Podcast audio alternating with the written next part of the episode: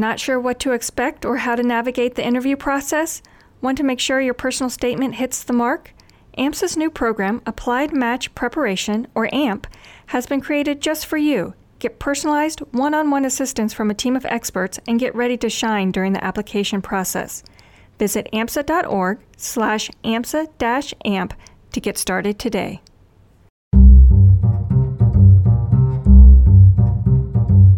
Medical training and practice will be hard on you and on your peers. Surviving the stress takes preparation and awareness. In this episode, we're learning about resiliency. Welcome to the AMSA AdLib podcast, where you'll hear from med students and experts alike. I'm your host, Christine Camizio. Nina Aban had a couple years between undergraduate school and medical training. Now she's a rising second year at the George Washington School of Medicine and Health Sciences. It wasn't until late in her junior year at Stanford that she decided she would pursue medicine.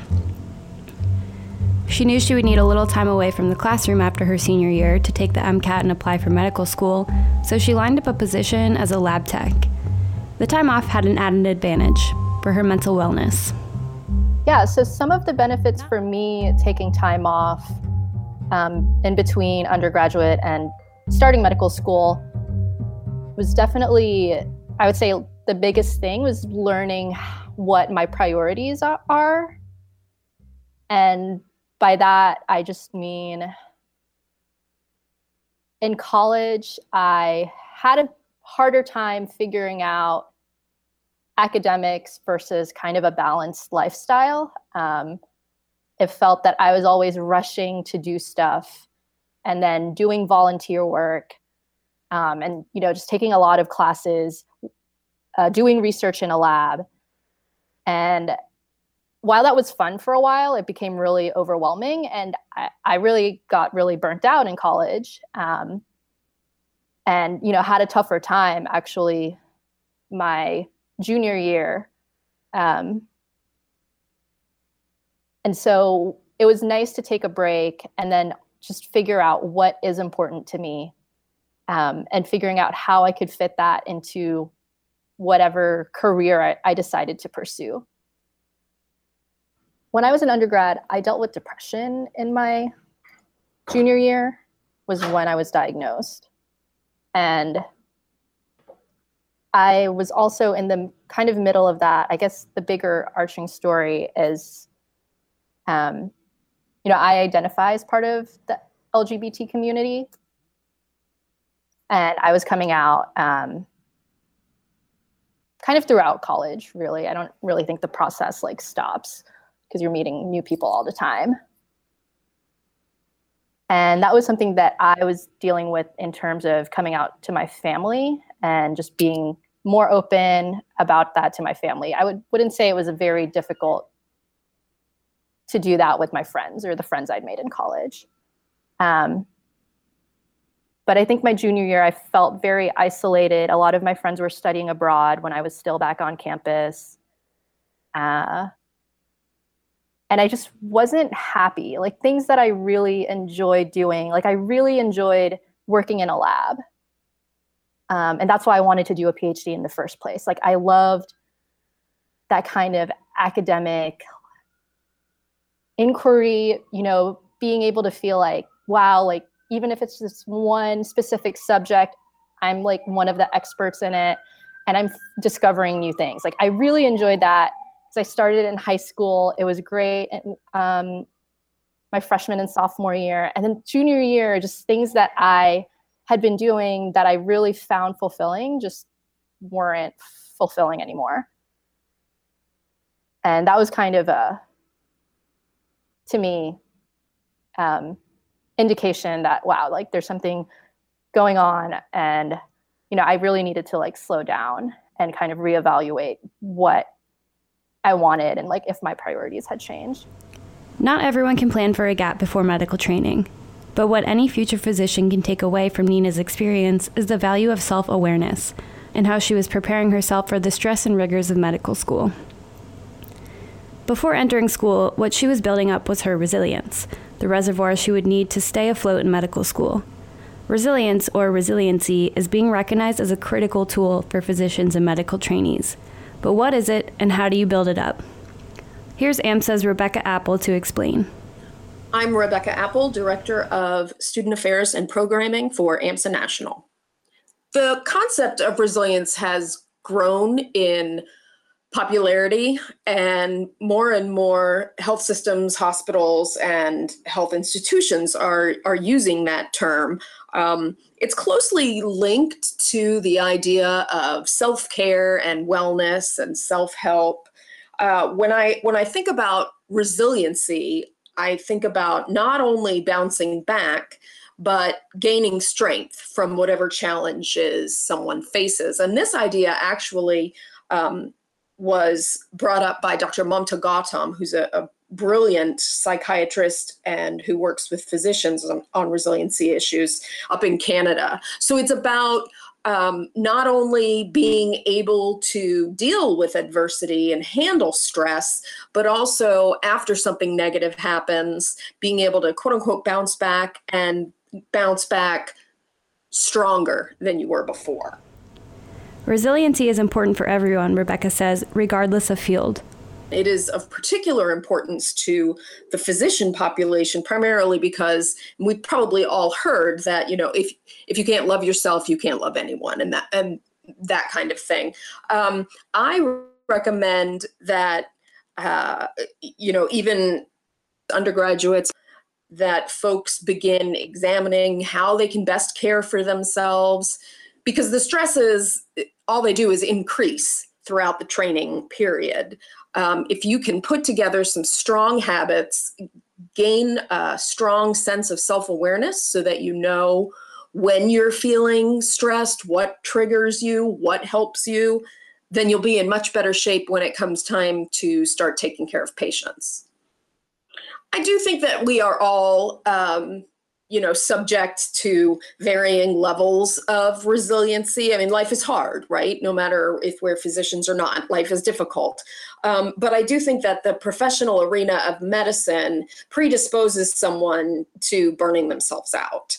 And so that's why it's so important to, you know, self-regulate. It's critical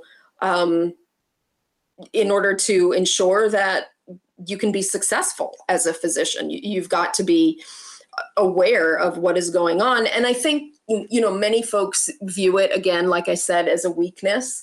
And I think that is a societal issue. And I encourage medical students, residents, and established physicians to really fight against that concept.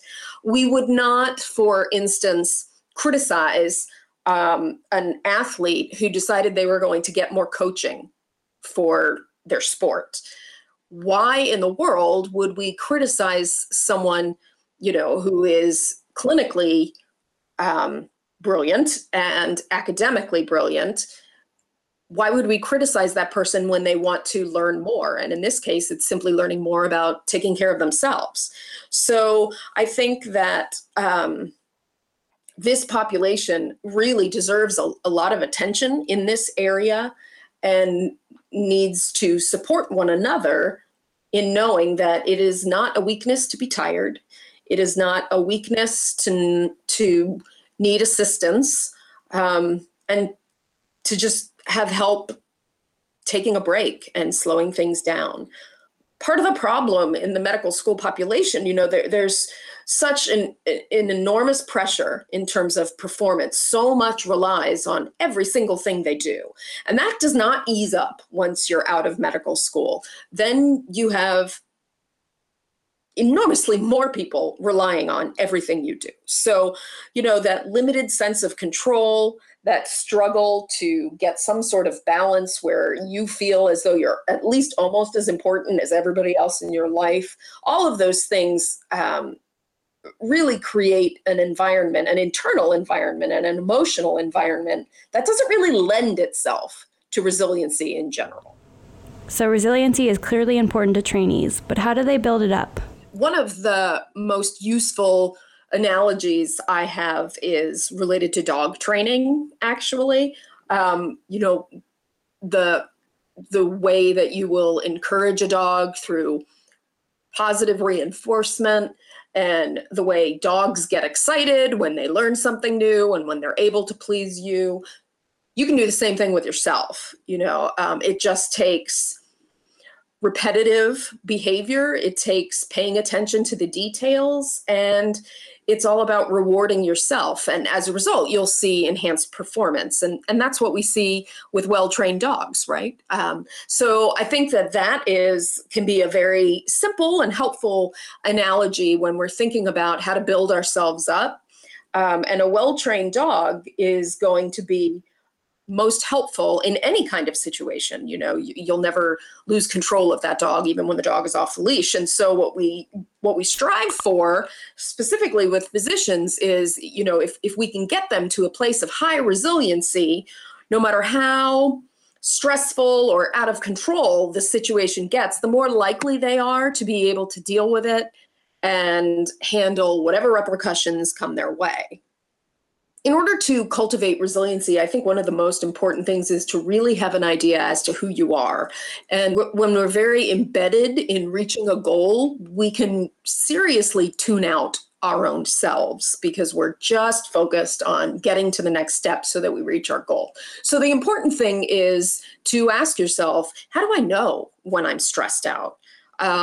What kind of behaviors and what kind of emotions and what kind of physical sensations do I feel when I'm stressed out? And many times, especially in medical school, students will compensate for that. They'll say, oh, I'm just tired, or, you know, as long as I just get through with this exam, then I'll be able to relax. And that's not really enough. That's not building resiliency. What that is really is denial. So one of the most important things in terms of cultivating resiliency is to find your baseline. How do you know when you feel good, and do you know the things that threaten that? And from there, you have a good place to start. Beyond that, it takes some time to determine what makes you feel better when you feel bad. And med students and residents do not always believe they have the luxury of finding something that will make them feel better. I think that contributes to the depression that we see in that population. I think it contributes to the drug abuse that we see in that population.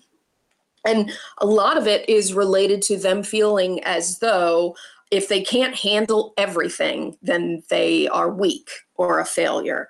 And realistically, we know, you know, on a cognitive level, that's not true. And we would never hold anybody else to that standard. But we do see med students and residents and established physicians, we do see them holding themselves to that standard. So the next step in cultivating resiliency would be committing to yourself, carving out time in your schedule each and every day to do something that you know makes you feel better. It start out very, very small. It could be just practicing your breath or reading a short story. Taking those little steps to make sure that you are able to get back into yourself as opposed to just living in your head, if that makes sense. There are a number of ways that future physicians can tell if their resiliency is teetering or crumbling, according to Rebecca.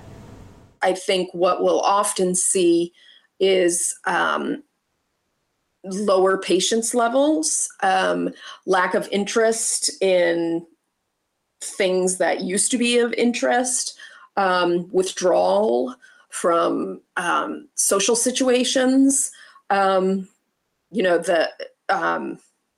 a general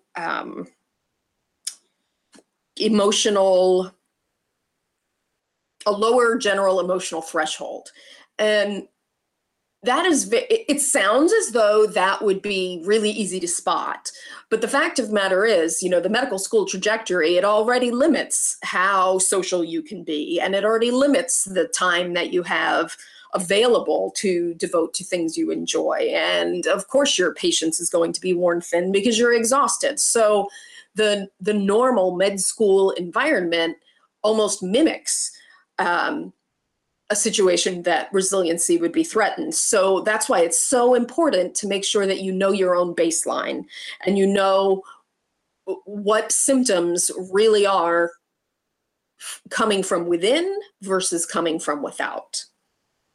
We hear so much about burnout, and that has huge connotations in the physician population, and it's linked to things like substance abuse and depression and suicide. So we hear so much about burnout. And to me, you know, that's addressing the problem way too late. I think that with the medical student population and the resident population, what is most important to avoid burnout is to have somebody looking out for these folks. And yes, that can be in the wellness center at their med school. But I also think that having a mentor, not a clinical mentor, but having a mentor, a professional mentor who is inherently biased towards your success as a student or a resident, and who can be there as a sounding board, who can be there to say, yes, I remember what that was like, and here are some productive things that you can do. I think that can be very valuable. And that's just one strategy. There are also a lot of, you know, exercises, you know, journaling and things like that folks can perform. But I think the most important thing is to realize that there are professionals out there who can help med students and residents. So I would consider my voice the rallying cry for those individuals to get involved and to assist. And I think it's important also that med students and residents know that they need support from a variety of individuals. It doesn't just have to be another physician. I think it's important that they have physician input, and I think it's important if you're a med student to have another med student's input. But I also think it's valuable for them to get the input and the perspective of folks who aren't in medicine. And I say that because you can almost start to get tunnel vision, and it's difficult for other people to help you, meaning your spouse or your significant other or your mother, if you have not taken into account the perspective of someone who isn't a doc. So I think that's very important. And we're seeing more of that actually in the professional medical arena, where we have interdisciplinary collaboration and things of that nature. So I don't think it's that grand a concept, but I think it is often lost on med students. Their innate instinct is to go and find a doc who can help them or who they can talk to. While that's valuable, I'm not at all diminishing the importance of that. While that's valuable, there are other people who can bring very important and valuable perspectives as well.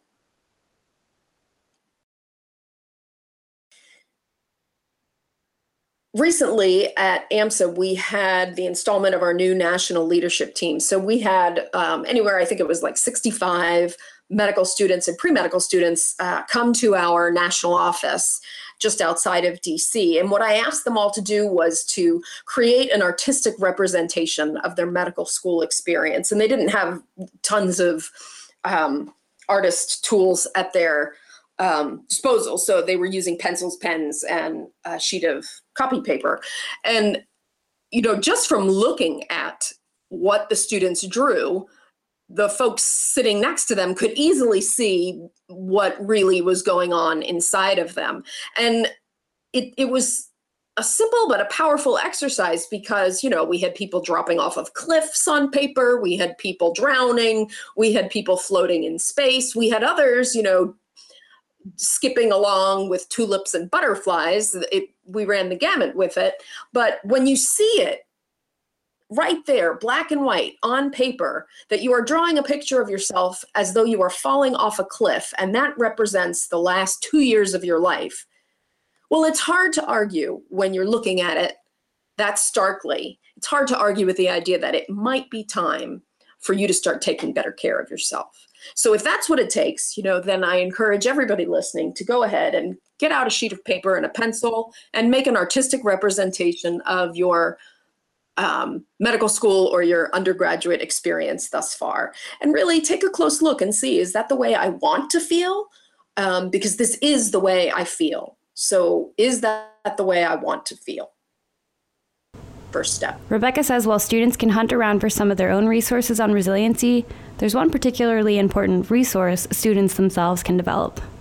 And I think most important is also creating a space with your colleagues and potentially with folks who are not involved in medical training where it's safe for you to just be yourself. I think we have a lot of personal resources at our fingertips that we don't always think about. Nina's experience in many ways squares with what Rebecca suggests. You know, if I had any advice for myself starting med school, it's to just pay attention, like how I feel emotionally at the end of each day. And I know people have given the advice about like keeping a journal. I don't know how realistic that is. It was very difficult for me, so I wouldn't give advice that I myself couldn't really keep. But I think just kind of recognizing, I don't know, patterns within yourself, and that once you start getting worried, you know, maybe pay attention to that. When you notice that something is off. Like, even if you can't really place it, I think that was, you know, that was kind of when I noticed my junior year, when I was going through what I later like realized was a depression, was that this isn't kind of my, I know this isn't my baseline. Like, I don't really know exactly what's happening. And I think that I tried to just, you know, not deal with that, or to just ignore it, because I thought that other things I was doing was just as important, or even more so important than how I was actually feeling.